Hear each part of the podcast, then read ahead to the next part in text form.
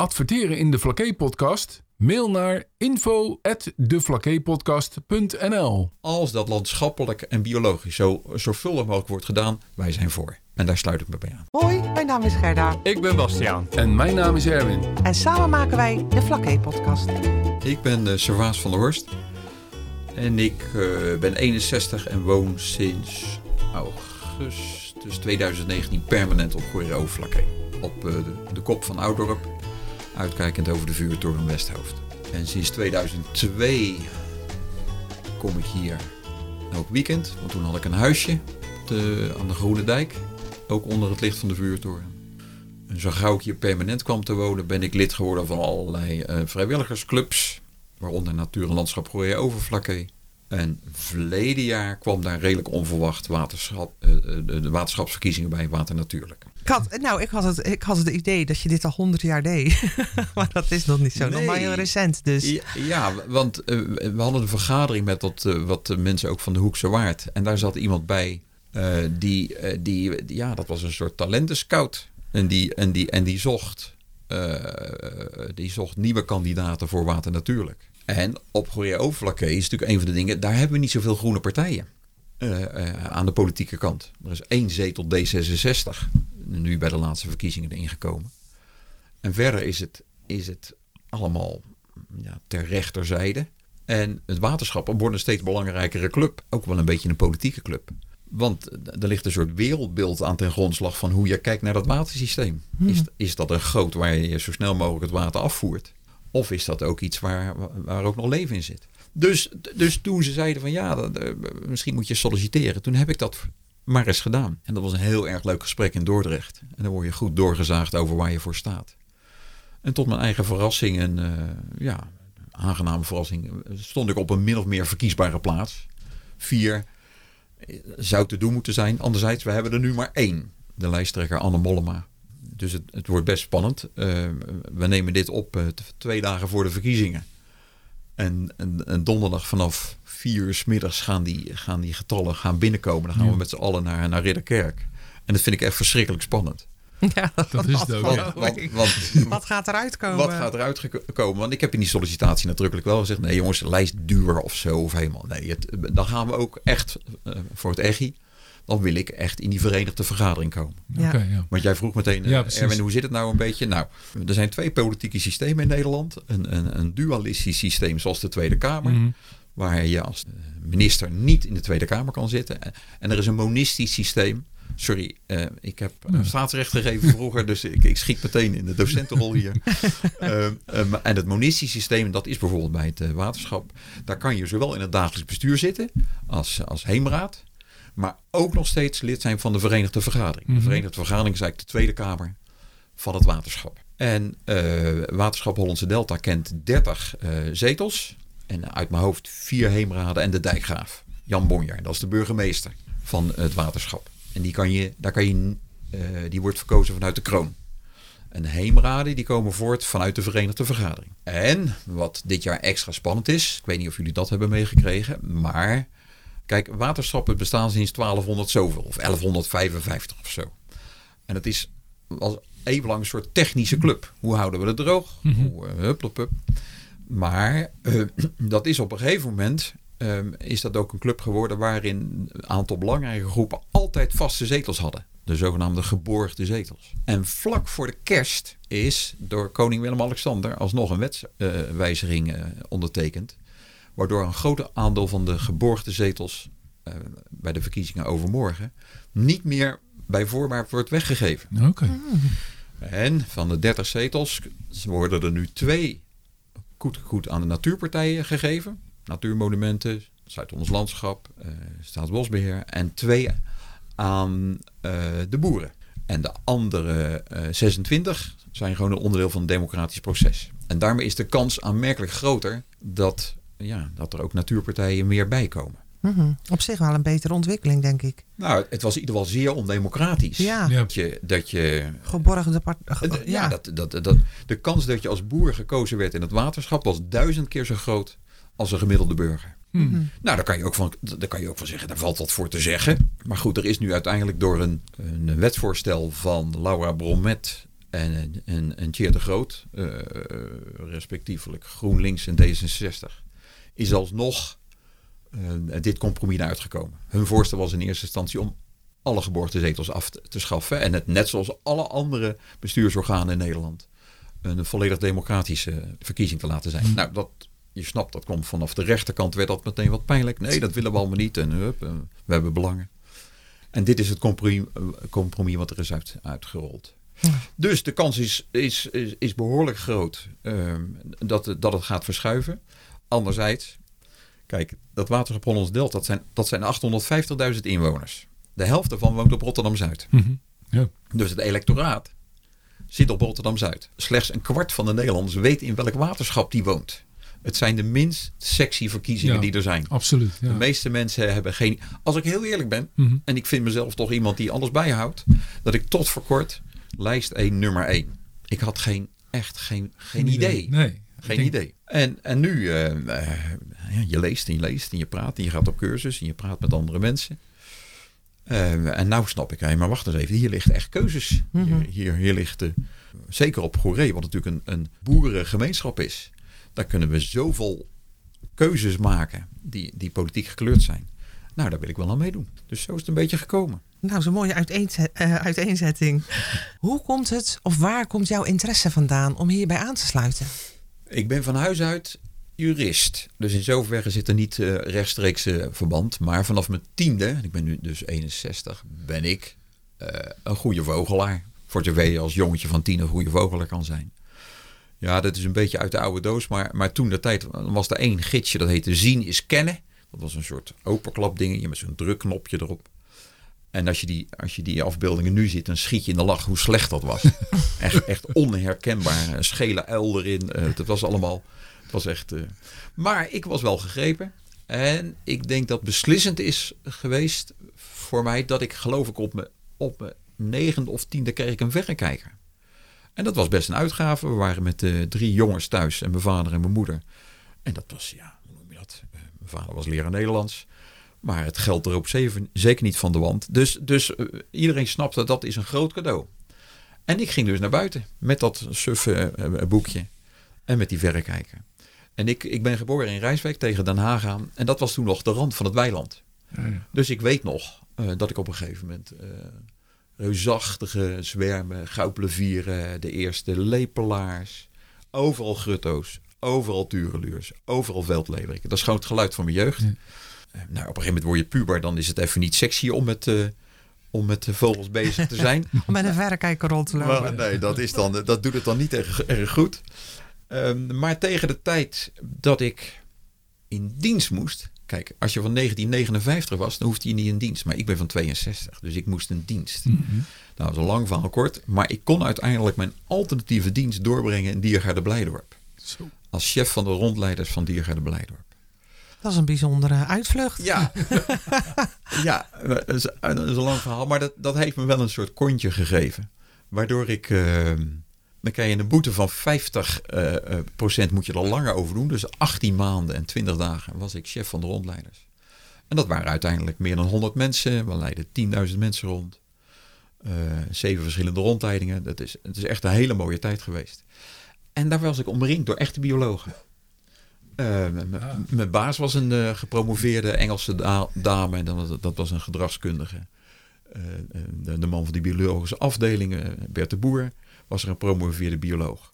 Dus ja, jongens. eh, ik, ik Het was een waar Eldorado het voor was jou, denk ik. absoluut Eldorado. Ja, Ja, het was een Eldorado. Beter als Ja. in je eh, groene camouflagepak op de hei, denk ik. Ook, ook leuk. En dat ging vaak wel heel, heel goed samen. Want deels met die, met die rondleiders gingen we ook gewoon de natuur De in. natuur in, ja. Sterker nog, ik heb een paar maanden geleden nog met een paar van die oude rondleiders. Dat is echt 35 jaar na dato. We hebben elkaar weer getroffen.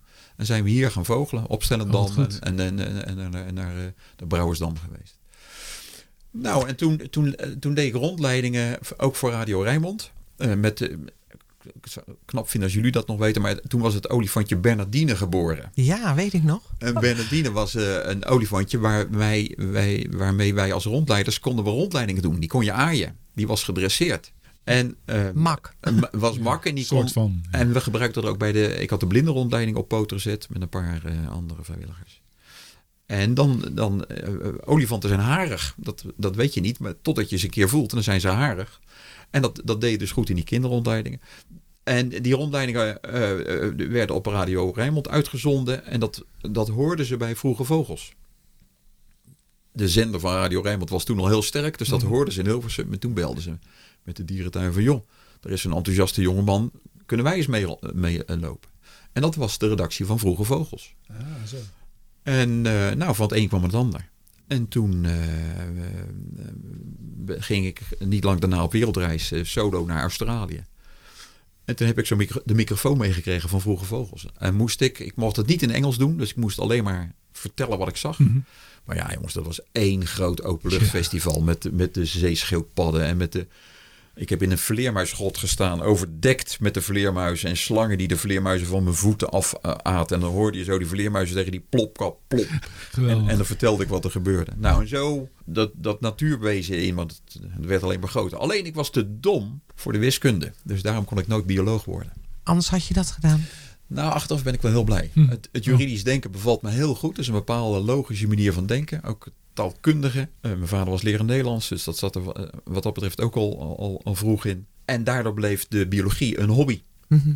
Of een liefde, zo je wil noemen. Dus het is nooit mijn werk geworden. Je tweede leven. Mijn tweede leven, ja. absoluut. ja. Nou, mooi om te horen. Dus bij water natuurlijk. Daar ben je dus eigenlijk wel uh, ja, helemaal op je, op je plaats. plaats absoluut. Ja, want, want dat, dat, is een, dat is nadrukkelijk. Hè, geef de natuur een stem is een van de slogans. De groene partij in het waterschap. Waarbij ik overigens uh, zeg dat er wel meer partijen zijn die zich groen presenteren. En uh, ook de Partij van de Dieren heeft zich mhm. nu gemeld. Uh, de PvdA zit vaak ook in die, in die vergelijkbare hoek. Maar, maar Water Natuurlijk is de partij die opgericht is door een beetje een rare combinatie van GroenLinks, D66 en Sportvisserij Nederland.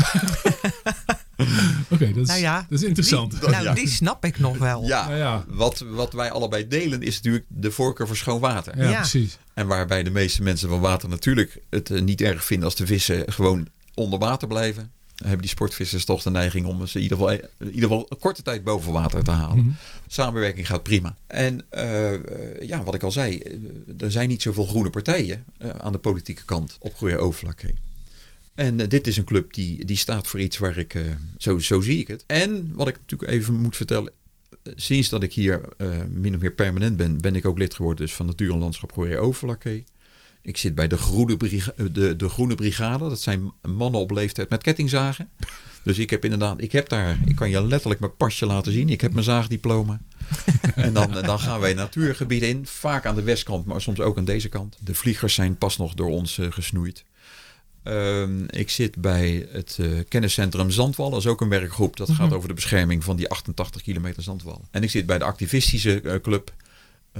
dat heet Ouder op Kustruimte en Rust dat probeert op de kop is de druk het grootste. Ja. Mhm. Ehm, en uh, af en toe trekken we ook samen op.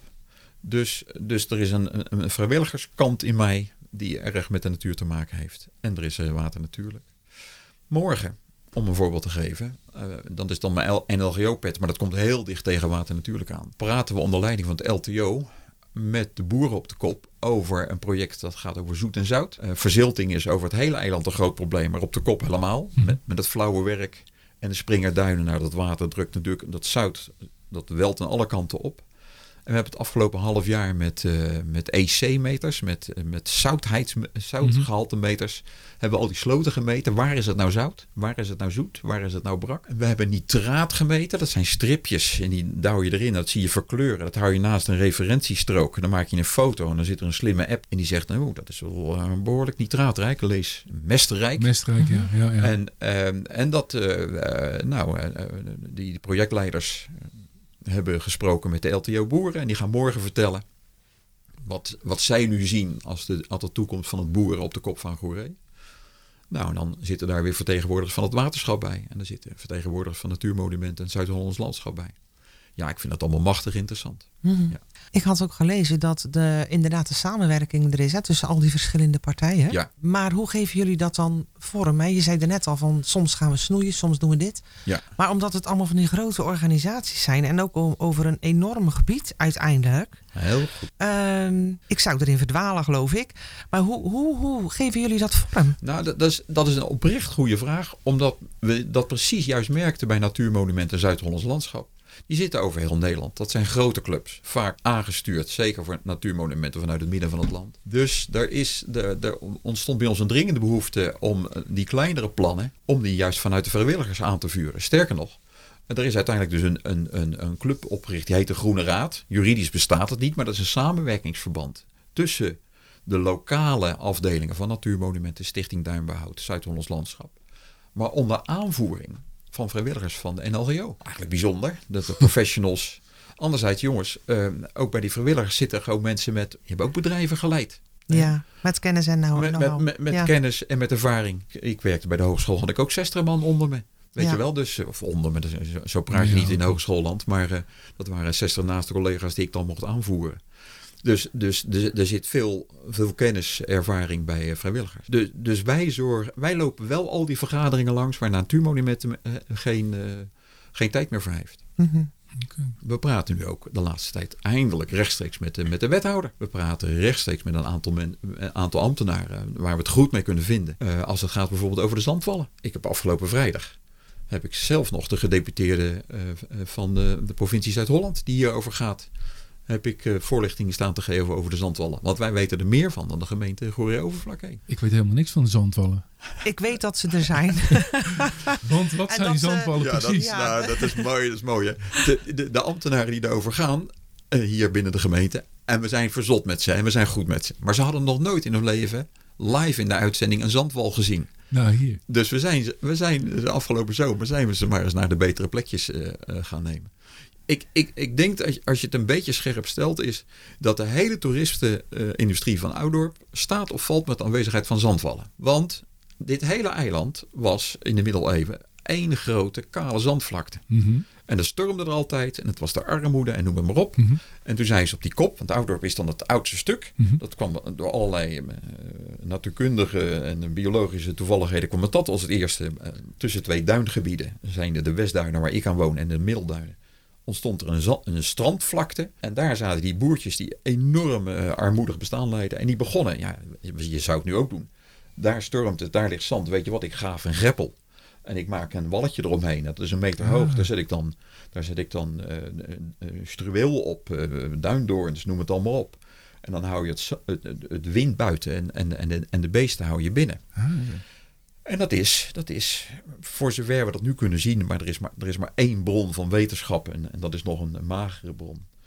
Uh, is dat ergens in 1000 na Christus is dat begonnen. Oké. Okay.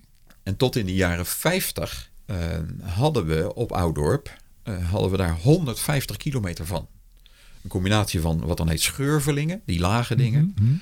En vanaf 1850 tot grofweg de watersnoodramp, 1953, is een deel van die scheurvelingen is onder zandwallen terechtgekomen. Dan gingen ze de, de grond, die gaan meten, die, die, die weilanden, die akkertjes gingen ze uh, uitgraven om dichter bij het grondwater te komen. Mm -hmm. En dat, dat zand gooiden ze dan Oh, op ja. die scheurvelingen. En dan verdween die originele, soms duizend jaar oude scheurveling onder een zandwal.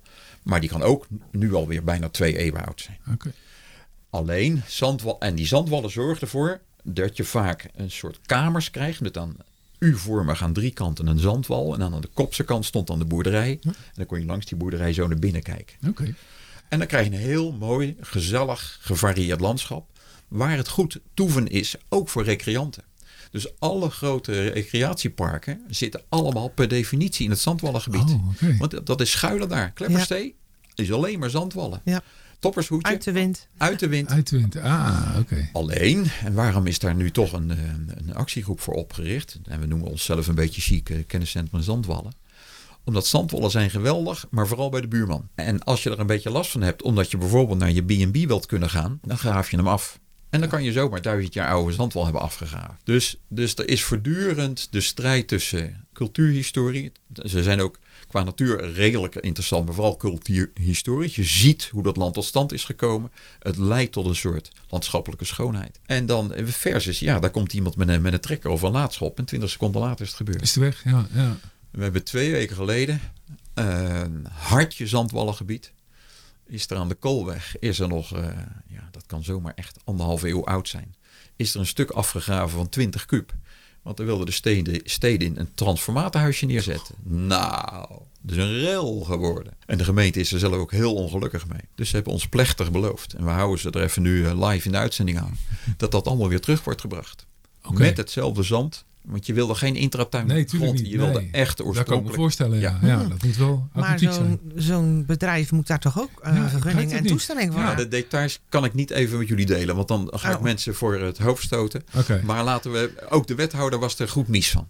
Nou goed, wij zeggen altijd wat je niet wil delen, moet je zeker niet doen. Dus daar praten we gewoon mooi omheen. Ja. Maar het is, het is voornamelijk onwetendheid waarschijnlijk ook. onwetendheid. En we hebben samen met de gemeente een hele mooie brochure uh, geschreven verleden jaar. Om vooral die onwetendheid weg te nemen. Mm. Ja. Want je kan wel alles juridisch willen oplossen. En weer naar de bezwarencommissie. En weer naar de rechtbank. We hebben er al heel wat keer gezeten. Maar liever de wortel. Het mhm. enthousiasme. Mhm. Kijk nou eens wat mooi het is. Kijk nou eens wat er gebeurt. Dat, ja. En het grootste deel van de outdoorpers is, gaat liefdevol uh, en netjes met zijn zandwallen om. Want je moet er onderhoud aan, aan, aan plegen. Als je, het, als je het laat gaan, ook outdoor ligt onder een stikstofdeken. Het woord moet toch maar even vallen. Dus het gaat altijd, verdwijnt het onder de bramen. Dat is echt een groot probleem. Uh, dus je moet af en toe met de klepelmachine of met de bosmaaier moet je er langs. En, en uh, tot voor kort was er een subsidieregeling, die is er nu niet meer. Dus je moet, je, je moet het er vooral hebben van dat mensen het leuk vinden om een eigen zandwal. Maar ja, goed, er is ook uh, in Oudorp uh, ook al wat aan gelegen. Want het genereert ook inkomsten. Hè? Het mhm. genereert ook alle toeristen die daar graag komen. Dus je zou het, je zou het moeten omarmen en ja. als, ja. als, als, kostbaar goed moeten ja. verzorgen. En, en dat doet iedereen ook. Ja. Totdat je zelf het net wat makkelijker vindt om het net even een meter breder te maken. En dat snap ik ook, hè? Ja. Want anders moet je steeds die 20 meter omrijden. Even dat niemand kijkt, hop, schep erin. Weet je wel. Goed, um, uh, het gaat over het algemeen steeds beter. Oké.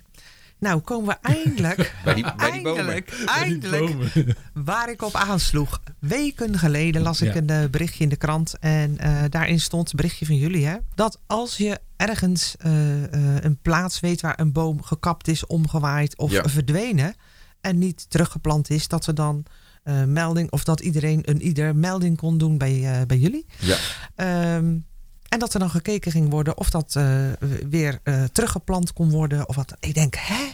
Dit is leuk, dit wist ik niet. Okay. Dus ik heb het gelijk gedeeld met, met, uh, met Erwin ja. en met Bas. Ja. En ik denk, joh, die moeten we uitnodigen. Want het, dit, ja. dit vind ik interessant. Ja.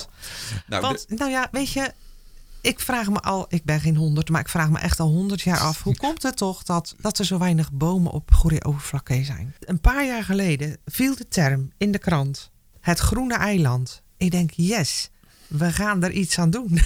ja. er gaat iets gebeuren op Gorio Flaké als het gaat om meer groen. Ik, ik dacht gelijk aan bomen. Maar dat bedoelden ze niet. Nee. Het groene eiland was had met, met, met uh, uh, ja, de elektriciteit en, en, okay, en, ja. en, en zonne-energie, windenergie Ja. te maken en van het gas af. Ik werd echt op het verkeerde been gezet Ja. door die term. Eh, en, en het verhaal ligt ook iets gecompliceerder. Ten eerste, wat heeft water natuurlijk met bomen te maken? Eh, Dat moeten we denk ik eerst maar even uitleggen. Want ook ik moest... ik- Het komt veel uit de koker van onze voorzitter Joost Kieviet. Mhm. Oude politieman, goede vent. Eh, eh, hij heeft me min of meer uiteindelijk ook naar binnen gehaald. Mm. Ehm, eh, een, een groot deel van de bomen langs dijken is van het waterschap. De dijken zijn van het waterschap. Alleen, en daar, daar komt eh, het verhaal ook vandaan van eh, als er gekapt wordt, meldt het ons. Op een gegeven moment dreigde een enorme bomenrij langs het Volkerak, meer dan 6 kilometer lang, 1173 bomen uit mijn, uit mijn, uit mijn hoofd, dreigde gekapt te worden.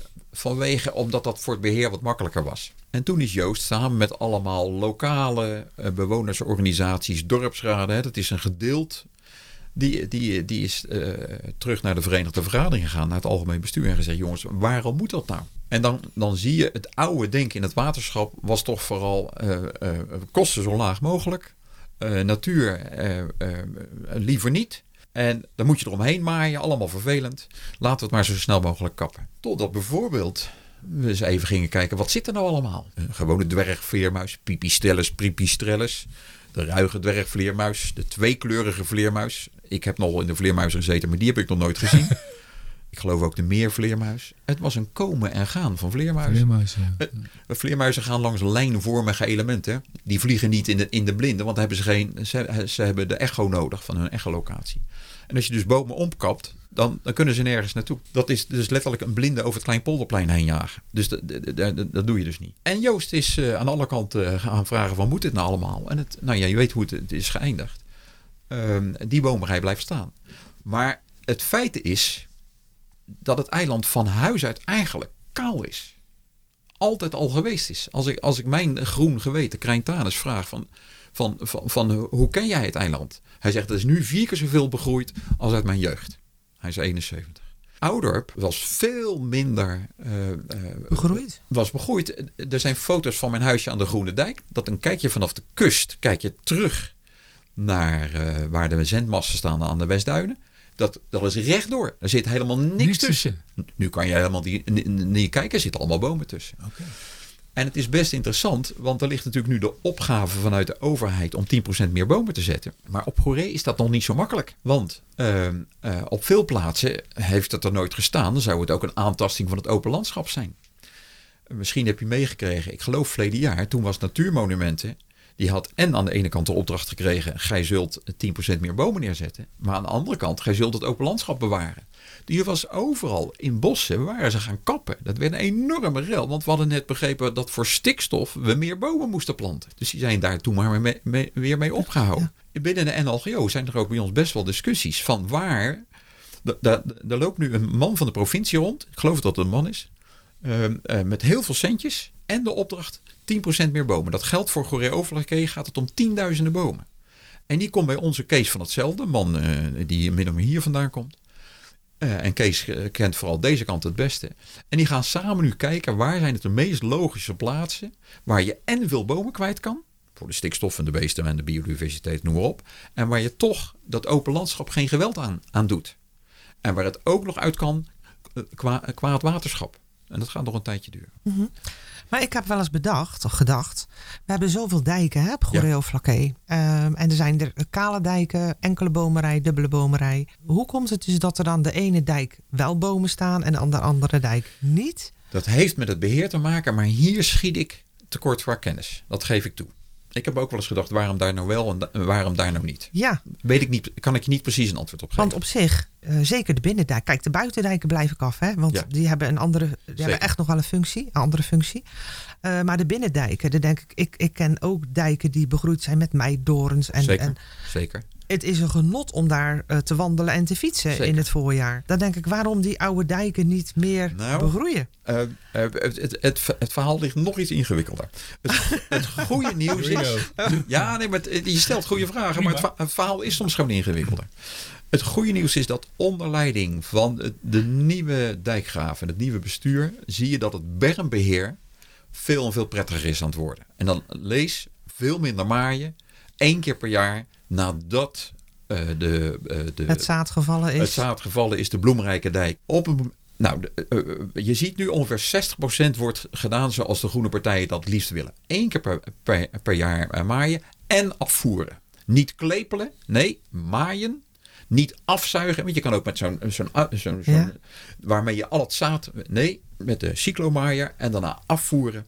Waardoor je die dijk, die dijk voedselarm houdt. Voedselrijkheid leidt alleen maar tot brandnetels en bramen. Alleen op het moment dat je bloemrijke dijken vol gaat zitten met bomen, winnen de bomen en verliest de bloemrijke dijk het. Dus dat is een beetje een deel van het antwoord op je vraag. Dat op het moment dat je zeker, uh, als dat weer die bekende populiere hagen worden, dan is daaronder is er minder leven. Dat snap dus, ik. Dus dat is een beetje de keuze. Maar hoeveel kilometer dijk hebben we op Overflakke? Weet u dat? Uh, uh, zeg vooral je. ik schiet in de U. Ja, ja ik, ik probeer toch vriendelijk te kijken, dus daar moet het, daar moet het niet aan liggen. eh, daar staan we een getal bij, maar misschien klets ik nu onzin dat alleen in het waterschap Hollands Delta al over 20.000 kilometer gaat. Maar misschien zit ik er nu helemaal naast. En dan heb ik het over van alles van hier tot en met Dordrecht. Hè? Want de waterschap Hollandse Delta zijn zeven eilanden. dit is het meest zuidwestelijke puntje en en uh, het eiland van Dordrecht is het meest oostelijke. Maar het gaat om heel veel dijken. Het gaat om heel veel dijk. Ja. en dan, um, ik denk dan met mijn lekenverstand van natuur. Um, dan denk ik van, dan is er toch wel een verdeling te maken tussen dus dijken met bomen en dijken met, met bloemen. En dat is precies wat er aan het, aan het gebeuren is. Steeds meer.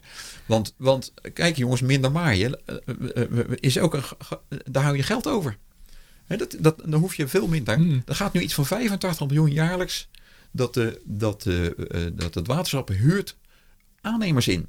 Ja, als je dat voor een deel. Ja, ja. eenzelfde bedrag gaat overigens ook naar de rioolwaterzuivering. Uh, uh, ja. Dus dat zijn, uh, dat zijn forse bedragen.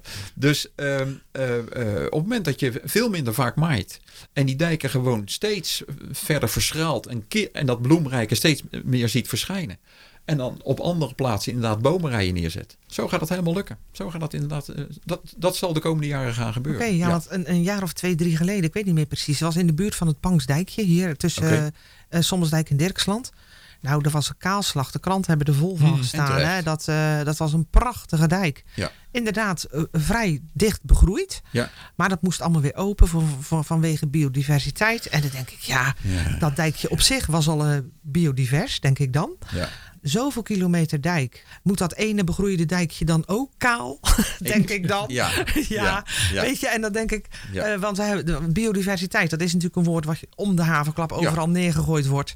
Wat, maar ik vraag me dan af, wordt daar dan ook nog wel eens uh, na een aantal jaren gekeken of dat inderdaad heeft plaatsgevonden? Ja, allemaal goede vragen. Kijk, biodiversiteit is zo'n containerbegrip wat langzamerhand niks meer zegt. Ja. Maar je zou er eens aan kunnen meten. En je zou eens gewoon, en daar hebben we goede gasten, ik ken er meerdere van op het eiland, die komen dan gewoon een paar keer in een seizoen komen die langs. Mhm. En die nemen de bed detector mee. Want je weet, even snel, er zijn twintig soorten vleermuizen in Nederland. Die roepen allemaal net iets verschillend. Met zo'n bed detector kan je hun onhoorbare hoge getallen, uh, roepjes kan je, kan je hoorbaar maken. En je kan, zelfs ik hoor het verschil tussen een gewone dwergvleermuis en een dwergvleermuis. Nou, deze jongens zijn nog veel beter. Dus die kunnen gewoon, binnen een paar uur kunnen ze zeggen, dat is de route, dat is de broedboom, zo groot is die populatie. Dat kan je met de vogels, dat kan je met de vlinders. heel veel werkgroepen van, van de NLGO doen dat soort metingen. metingen. Dus we weten behoorlijk goed doormeten en door soms al 71 jaar kijken waar het rijk is en waar, en, waar, waar er niet is. Mhm. En wat ik wel zowel het waterschap moet nageven als ook natuurmonumenten, is dat ze uh, uitgebreid ook tappen van onze kennis. Dat ze gewoon zeggen, Krijn, kom nou eens kijken. Uh, uh, want die kent vooral de westkant van het eiland. En, en, en, en Kees en een Jos Hendriksen kennen vooral de oostkant. Jullie lopen er al 60 jaar rond. Waar gebeurt dat nou? En waar kunnen we nou wat winnen? En waar kunnen we met goed verzoen bijvoorbeeld wat meer bomen gaan zetten? Mhm. Dus, dus die, die snappen ook dat de lokale kennis van belang is. Nog eventjes een idee wat ik dan wel eens heb. Je hebt hier natuurlijk uh, op de oude, langs de oude trambanen. Ja. zijn eigenlijk nu allemaal groenstroken, fietspaden, wandelpaden. Eigenlijk staan daar vrij veel hetzelfde aan beplanting. Ja. Ik denk dan, als we het hebben over hommels en bijen en vlinders en dat die allemaal zo uh, ja. ja verdwijnen. Ehm, is het dan niet handig om langs dat soort groenstroken ook wat meer bloeiende struiken of bomen te planten? Maar, maar nou wordt het een lastig gesprek. Ik ben toevallig ook hulpimker. Mijn vrouw is echte imker. We hebben een imkerij aan huis. Mijn opa was ook imker. Oh, wij praten straks buiten de uitzending nog even verder. Wat is nou het Natuurlijk helpen bloemrijke dijken. Natuurlijk helpen uh, bloeiende struiken. Het probleem is dat die staan in een gebied van 16.000 hectare uh, akkerland. Want uh, Gooi is natuurlijk een agrarische gemeenschap. Waar overvloedig, ja, het is maar hoe je er naar kijkt. De ene noemt het gewasbeschermingsmiddelen. de andere noemt het neutraal bestrijdingsmiddelen. En de ander heeft het over landbouwgif. Voor deze uitzending noem ik het bestrijdingsmiddelen. En er wordt overvloedig gebruik van gemaakt. Hm. Daar is letterlijk en figuurlijk geen kruid tegen gewassen. Je kunt jezelf helemaal. Je kan elke rand. Voor zover we trouwens die nog hebben. 240.000 kilometer heggen zijn er verdwenen in Nederland. sinds de ruilverkaveling in de jaren 50. Dat is weer een andere stichting. Daar ben ik geen lid van. um, maar, Uitzondering. ja, maar um, dit is dweilen met de kraan open als je natuurlijk ervoor zorgt dat op dat boerenland, en er zijn goede redenen om, om te boeren zoals ze boeren, maar als je dat natuurlijk overvloedig bemest, overvloedig, uh, elke, mijn buurman is boer, die komt in het seizoen, dat gaat volgende maand beginnen, elke week langs met de gifspuit. Daar is niets tegen bestand. Hm. En dan hebben honingbijen, die wij dan thuis hebben, hebben het voordeel dat wij ze nog een kontje geven als het slecht met ze gaat, namelijk suikerwater mhm. of propolis uh, preparaat. Maar die andere 350 wilde soorten bijen, de solitaire bijen. Er zijn 351 soorten bijen in, in, Nederland. 350 zijn wild en die zijn solitair. Die maken geen nesten met 30.000 werkers, ze noemen maar op. Dat, is, dat zijn kleine nestjes. Die trekken het niet, want als er al planten langs de kant van de weg zijn, zitten die onder de neonicotinoïden, onder de glyfosaat, onder dit is geen vrolijk verhaal, maar het is gewoon zo. Mhm. En die hebben geen servaas om de hoek voor suikerwater? Voor suikerwater, nee. Want eh, dus als je, als, je, als je het dramatisch bekijkt, is eigenlijk Goeie Overkee een badkuip met de rand die wat opstaat. Daar, eh, dat zijn de duinen en dat zijn de dijken aan de, aan de zuidkant. Dat, dat is aardig. Maar daartussen, dat, dat, dat gebied daartussen, met gewoon aan de Flakese kant hele grote stukken en aan de Goerese kant kleinere stukken, daar gebeurt niet meer zoveel. Als ik, eh, ik loop een bepaald een route.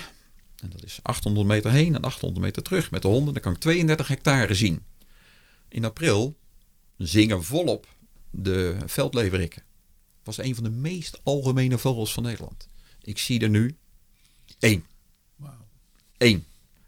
Op top triple A boerland. Eén. En dat kan je zo makkelijk zeggen, omdat die beesten in maart en april zich kenbaar maken. Dan kan je hmm. gewoon tellen. Dat is de manier om territoria te tellen. Het is er echt één. Wat mij ook opvalt, dat je heel weinig mussen meer hebt tegenwoordig. Dus de helft, ten, waarschijnlijk. helft van ten opzichte van 1970, hè, dat is gehalveerd. Mm -hmm. uh, de veldleverik is voor 95% weg. Ongekend. Zullen we even de grutto's gaan tellen op Goeie Overgé? Nul. Zullen we even uh, de patrijzen gaan tellen? Een paar. En daar doen er een paar het leuk bij uh, de Van Pollenpolder. He, daar, daar, daar, is nu, daar zijn twee boeren uh, goed bezig met strokenteelt en wat meer, iets minder. Uh, maar uiteindelijk, voor, Krijn vertelt mij hoe, hoe vroeger uh, op zaterdag was het patrijzenjacht. En dan gingen ze, gingen ze vrolijk knallen en daarna mm. gingen ze aan de drank. Nou, nu gaan ze alleen nog maar aan de drank. Want de patrijzen, zijn, zijn, weg. Nee. Zeg eens, hoe, hoe zou je nu zeg maar, het, het eiland, de kwaliteit van het eiland qua natuur typeren? Hoe, oh. Tussen 0 en 10, hoe, hoe zou je dat nu... Ja, dat is een genuanceerd verhaal. Ja, dat zal vast. Ja. Maar. Dat is, um, dat is aan de randen uh, soms zelfs beter aan het worden. Mm -hmm. Ventjagersplaat is, is wereldniveau. Uh, bij mij het Volgerland. Ja, ten opzichte van dat akkerland wat het eerst was, is het een stuk beter. Het boerenland enorm achteruit gegaan. Want dat vroeg zich aan, zoals het met de, de, de rest van heel Nederland gaat. 54% van het landoppervlak van Nederland is boerenland. Daarvan wordt 96% van het oppervlak wordt regulier, of zo je wilt, chemisch beboerd. Ja jongens, dat, dat wil gewoon niet. Nee. Dat wil gewoon niet. Nee. Ik kan je op Goeie Overflakke werkelijk geen boerenland noemen, maar dat kan aan mijn beperkte kennis liggen, waarin, uh, uh, waarin normale aantallen kievietjongen groot. En dat zijn makkelijke vogels, kieviet. Mm -hmm stukje zwarte grond, eh, even rust en dan hoop dat... Ik kan het je niet aanwijzen. Grutto's zijn begin jaren 2000 uh, eh, langs de Oostdijk. Dat waren de laatste. Er zitten nu nog drie op Markenje, dat is daar uh, aan de Zuiddijk. Maar op, het, op, het, op het vasteland van Goeree geen Grutto's meer. Aan de andere kant, de zeearend is, is dan weer wel ja, ja, maar dat aanwezig. Is, maar dat is een uh, Caroline van der Plas uh, redenatie. Oké. Okay. Uh, want die had pas, en, ik, ik, ik vind het briljant wat ze doet. Dat was pas een of ander wous wiertje was ontdekt. Mm -hmm. Dus hij het gaat prima. Het gaat prima ja, met, ja, met, met de natuur in Nederland. Er is een wiertje ontdekt. Uh, ja, jongens. Nee, maar hoe verhoudt zich dat dan? Want uh, je ziet ja. de, de, de, de veldvogels hier vertrekken. Ja. En nou, de, de, de, ook dat is uh, uiteraard weer een goede vraag. Uh, de akkerlandvogels in Nederland zijn vrijwel weggevaagd. Mm -hmm. er, zijn, er worden 27 soorten uh, door het SOFON, dat is de, de, de club die dat onderzocht, worden onderscheiden. En van die 27 zijn er 24 ernstig achteruit gegaan, dan wel vrijwel uitgestorven. En dat klinkt wel dramatisch, dat woord, maar ja, voor, voor Goeree is het over met... Het is met, dramatisch, vind ja. ik. Er zijn er drie op vooruit gegaan de krakeend, de roodborsttapuit en het puttertje. Weet je wel, het distelvinkje. En eigenlijk snappen de wetenschappers nog niet helemaal waarom die het nou beter doet. Het eh, is volledig in overeenstemming met mijn eigen waarneming. Ik zie mhm. inderdaad tot, tot, uh, tot letterlijk in mijn eigen tuin zie ik die drie soorten langskomen. Um, die andere 24 zijn allemaal achteruit gegaan. Het is waar dat aan de natte kant sommige dingen beter zijn geworden. Mhm. We hebben veel meer grote en kleine zilverreigers dan, dan 30 jaar geleden. Ik, mijn eerste zilverreiger, dan reden we voor naar het Lauwersmeer. En dan waren we helemaal... Helemaal, uh, helemaal van de kaart. Helemaal van de kaart. Brandgansen, dan reden we ook naar het Lauwersmeer. Nou zitten ze... Ja. Vanochtend vlogen er nog net 250 over mijn tuin. Dat ik, uh, ik tel ja. even snel. Oh, dan gaan we weer 250. Ja, en de lepelaars zijn ook toegenomen. Le lepelaars, het kwakjeswater voor de putten gaat uitstekend. Dus de, aan de natte kant zie je vooruit gaan. Oké. Je ziet over het algemeen dat in natuurgebieden het water ook inderdaad vooruit is gegaan en wie er wel niet verder is achteruit gegaan.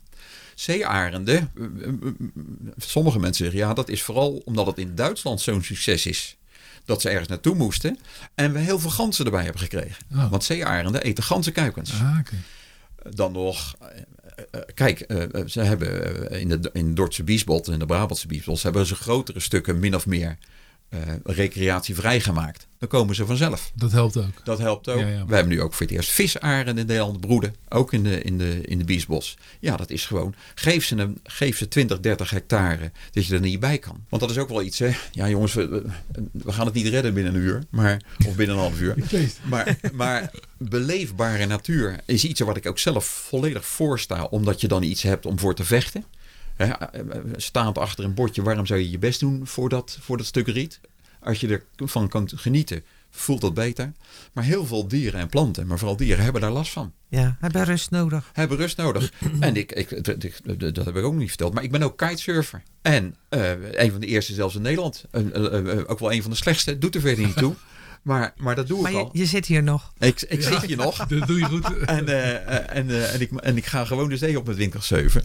Maar um, uh, uit onderzoek blijkt toch wel... er is geen verstorender hobby denkbaar... ten opzichte van zeilen en windsurfen en noem het allemaal op... dan kitesurfen. Dus ik doe het nog alleen maar op die plekjes. Mm. Waarvan ik inderdaad weet. Ik ben een van de weinige, denk ik, vogelende kitesurfers of kitesurfende vogelaars. Dat ik denk, hier leid ik niet ik heb in het verleden ben ik ook nog wel richting Markenje gevaren. Dat doen we allemaal niet meer. Alles vloog op. Ik dacht, jongen, het slaat helemaal nergens meer op. Ja, dan maar even niet bij Oostenwind. dat, eh, dat was dan de enige plek dat je met Oostenwind die kant op komt. Mm. Dus dat doen we ook niet meer. Nee, dat, dan is de verstoring te groot.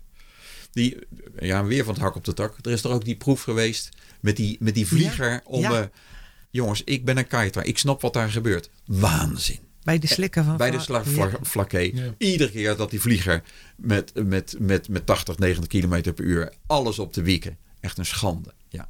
Dus, nou, ik, eh, ik, ik, we zijn er een aantal keren langs gefietst. Dat ik tegen mijn man zei wat is dit een rare plek. Zo aan de buitenkant, vlakbij een natuurgebied. Een van de meest kwetsbare gebieden ja, van voor Euflaké. Ik, ik, vroeg het me altijd al af waarom ze dat gekozen hadden. En ik ben een groene jongen. En ik ben een kitesurfer. En ik, en, en ik weet precies wat voor proefjes daar nog ook in Amerika en Australië ermee zijn gedaan. Dan hadden ze een soort Boeings, koolstof Boeings aan een ding. Die met waanzinnige loopings. Maar niet in Nederland. Niet op die plek. Nee, nee. Dus Nederland is voor dat soort dingen te klein, denk ik. Dat is, dat is, dat, dat denk ik We inderdaad. hebben te weinig ruimte. Ja, hmm. ja, dat denk ik inderdaad. Je, je, eh, eh, je weet zeker dat je iets aan gort gaat hakken of dat je, dat je iets eh, dat je het verstoort, waardoor ze energie. Doe de twintig keer achter elkaar, ze storten dood neer, vallen dood neer uit de grond, uit de, uit, uit de lucht. Weet ja. Dus, ja. Slecht, slecht plan. Ja. Wat ik nog wilde zeggen is eigenlijk dat. Ehm, je zei net al, de, de natuur moet, uh, is, is fijn als dat uh, beleefbaar is. Zeker. Um, je had het net over een zeewiertje. Um, ja. Dan komen we natuurlijk ook weer bij de vissers uit en de, en de kwaliteit van het water en de zee. Ik bedoel, um, ik denk dat we met uh, niet iedereen, maar heel veel mensen in Nederland zullen toch wel worstelen met de dingen die ze doen vanuit hun vakgebied. Hè? Zeker. Ik bedoel, uh, ook boeren, dat is vaak van, van vader op zoon vervoeren ze het bedrijf. Maar dat is met vissers natuurlijk ook zo. Uh, wat ik net al zei, Nederland is natuurlijk super klein. Eigenlijk, het is maar een ja. postzegeltje. Ja. Soms heb ik het idee dat Nederland een, een aangeharkt park is. Ja.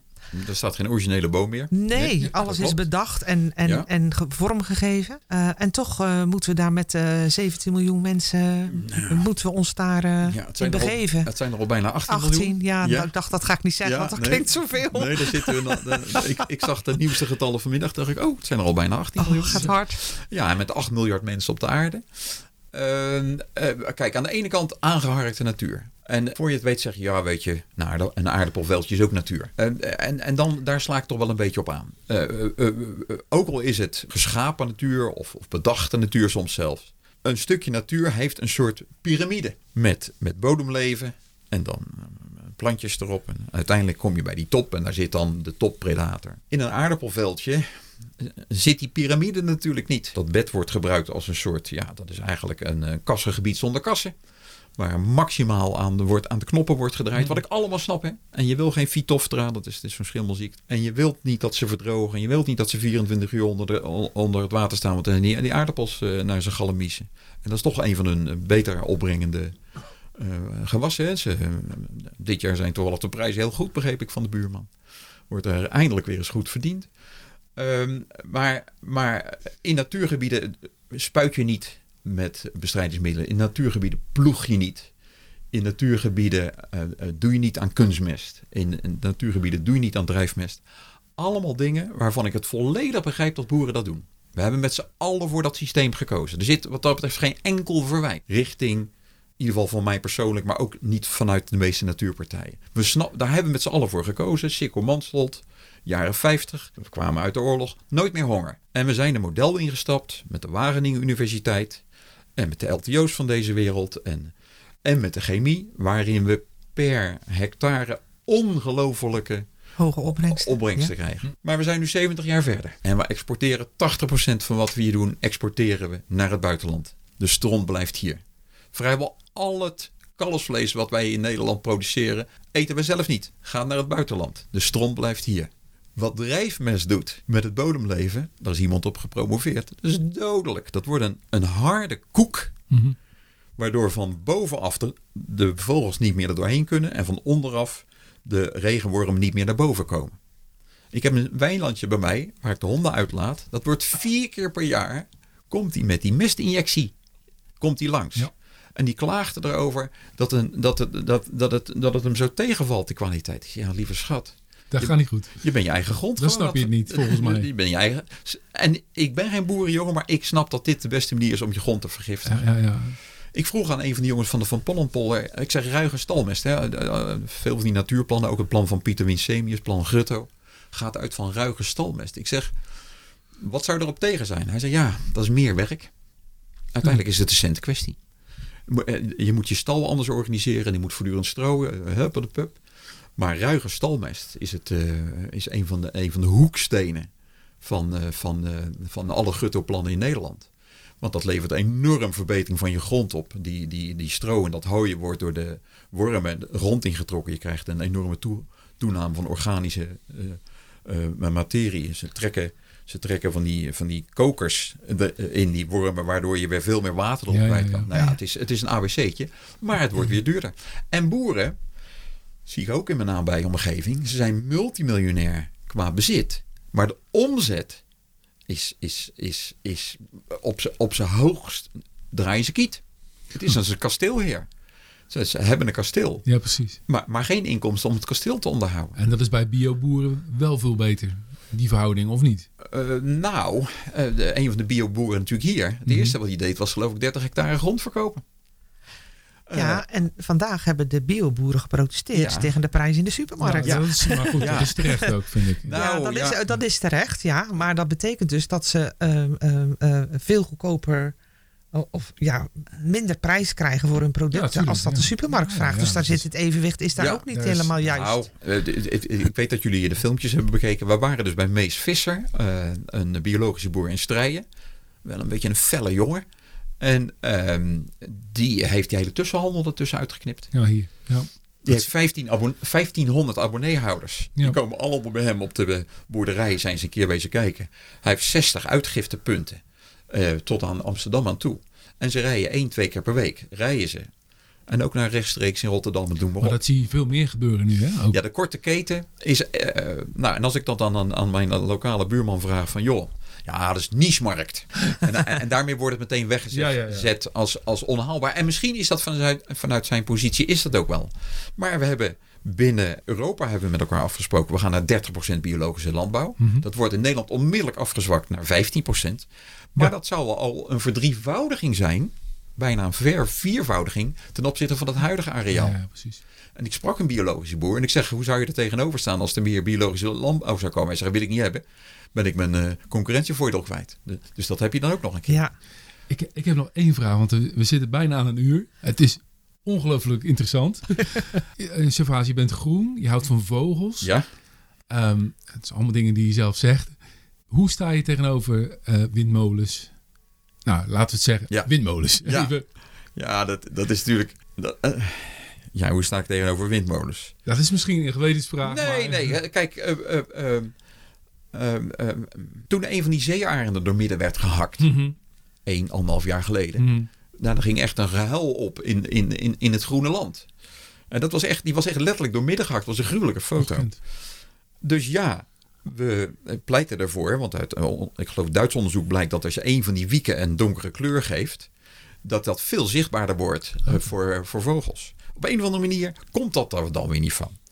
Wij ervaren dat, dat, dat, uh, dat flikkeren van die lampjes als enorme storen.